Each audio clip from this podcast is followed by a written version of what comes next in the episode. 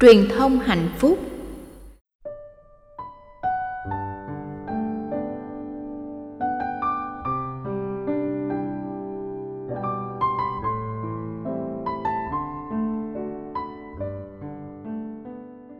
Bạch thầy, con năm nay 18 tuổi học lớp 12, gia đình con có hai chị em gái. Em con năm nay 12 tuổi, con có một nỗi buồn không biết chia sẻ cùng ai. Bố mẹ con, đặc biệt là mẹ con, rất yêu và chiều em gái con. Chẳng mấy khi quát mắng em, em muốn gì đều được đáp ứng ngay. Ngược lại, với con thì mẹ rất là nghiêm khắc, luôn trách móc, cáo kỉnh. Nhiều lúc con có cảm giác như là con không phải là con ruột của mẹ mà là con nuôi con nhặt ở đâu về mỗi lần bố mẹ đối xử không công bằng với con là con rất tuổi hàng đêm con vẫn khóc thầm con tự hỏi, con mắc lỗi gì? Con đã làm gì sai để bố mẹ hất hủi con như vậy? Con luôn là học sinh giỏi, ở nhà con lễ phép, chăm chỉ, rất ít khi làm trái ý bố mẹ. Vậy mà con mong thầy giúp con tìm ra câu hỏi và cho con những lời khuyên để có thể thay đổi được tình trạng này. Con rất yêu bố mẹ, nhiều khi con muốn nói, mẹ ơi, con yêu mẹ. Song không hiểu sao còn không thể thốt ra lời được. Đặng minh hòa, kiên giang. Thầy thích nhật từ trả lời, không nên phân bì với em út. Thông thường trong một gia đình có hai con trở lên, người con út thường được cha mẹ quan tâm, chăm sóc nhiều hơn người con lớn. Cái cảm giác tuổi đã lớn bằng với người trưởng thành, làm cho một số cha mẹ không nghĩ rằng nhu cầu chiều chuộng đứa con đã lớn là cần thiết nữa. Trong khi đó, đứa con út thường được chiều chuộng hơn vì cha mẹ thường nghĩ nó chưa được trưởng thành. Từ đó, cha mẹ thường thể hiện nhiều sự quan tâm và chăm sóc hơn. Thay vì phân bì với em út, con hãy nên vui mừng rằng mình đã lớn rồi, đã biết tự chăm sóc bản thân, còn em mình còn nhỏ hơn nên cần đến bàn tay và trái tim yêu thương của cha mẹ hơn. Làm chị mà biết nhường cho em là một điều phúc. Có gì đâu mà phải buồn và khóc, phải không? Thỉnh thoảng, trong một số tình huống, ở ngưỡng cửa thành người lớn của con cái, một số cha mẹ trở nên nghiêm khắc hơn để mong con hoàn thiện về nhân cách. Do vậy, mỗi lỗi lầm nho nhỏ của con cái thôi, cha mẹ cũng đã rầy la và trách móc càng quan tâm nhiều, muốn cho con mình giỏi giang, có những cha mẹ càng thể hiện sự khó tính với đứa con, được quan tâm. Lòng những mong cho con trưởng thành, nhân cách thực sự.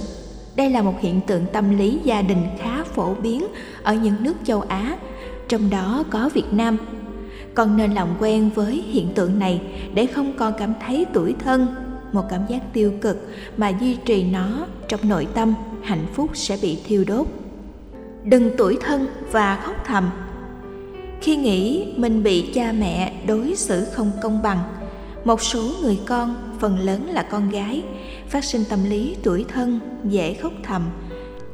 Tâm lý tuổi thân vốn là tiêu cực này, nếu không dừng lại, sẽ nảy sinh ra một chuỗi phản ứng tiêu cực khác, như mặc cảm, tự ti, buồn chán than vãn, thở dài, trầm cảm, tuyệt vọng.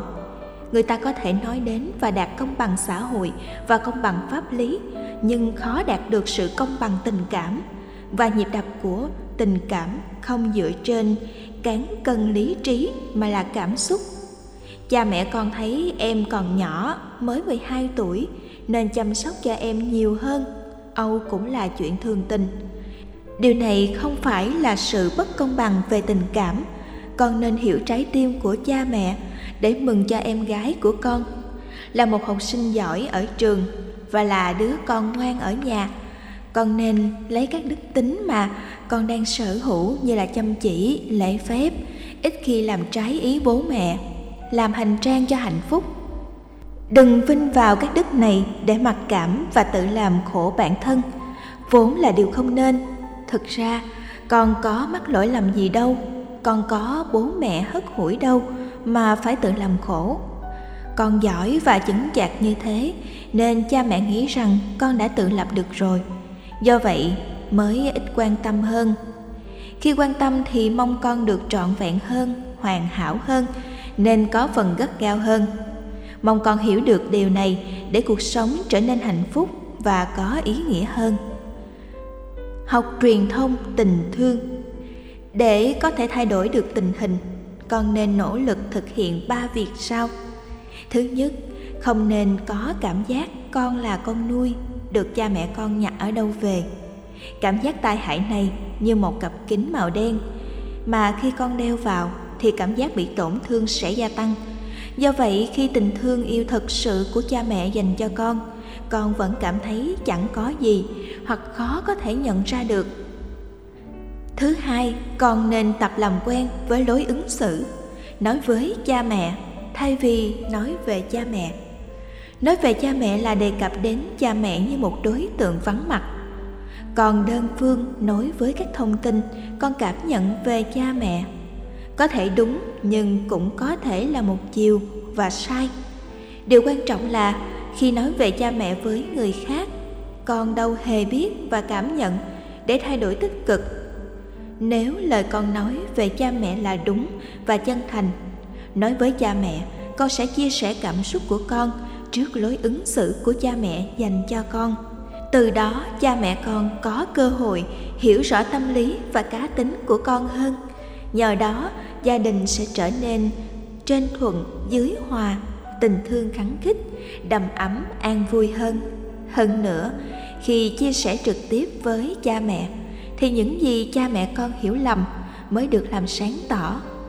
Nhờ đó, cha mẹ và con hiểu và thương nhau nhiều hơn. Thứ ba, nếu truyền thông được xem là một dịp cầu thông tin, thì truyền thông, tình thương là đầu mối của hạnh phúc, nhất là hạnh phúc gia đình, giữa vợ và chồng, giữa cha mẹ và con cái.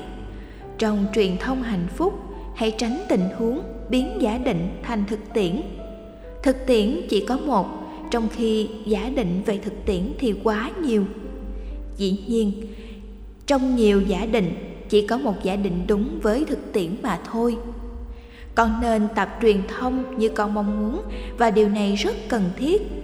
Mẹ ơi, con kính thương mẹ lắm. Nếu con mặc cảm với cha thì đổi ngôi, một thành cha. Cha ơi, con kính thương cha lắm truyền thông tình thương là thực phẩm của hạnh phúc già trẻ, nam nữ. Vai trò xã hội nào cũng cần đến các chất liệu hạnh phúc này. Nên nhớ, lời nói không mất tiền mua.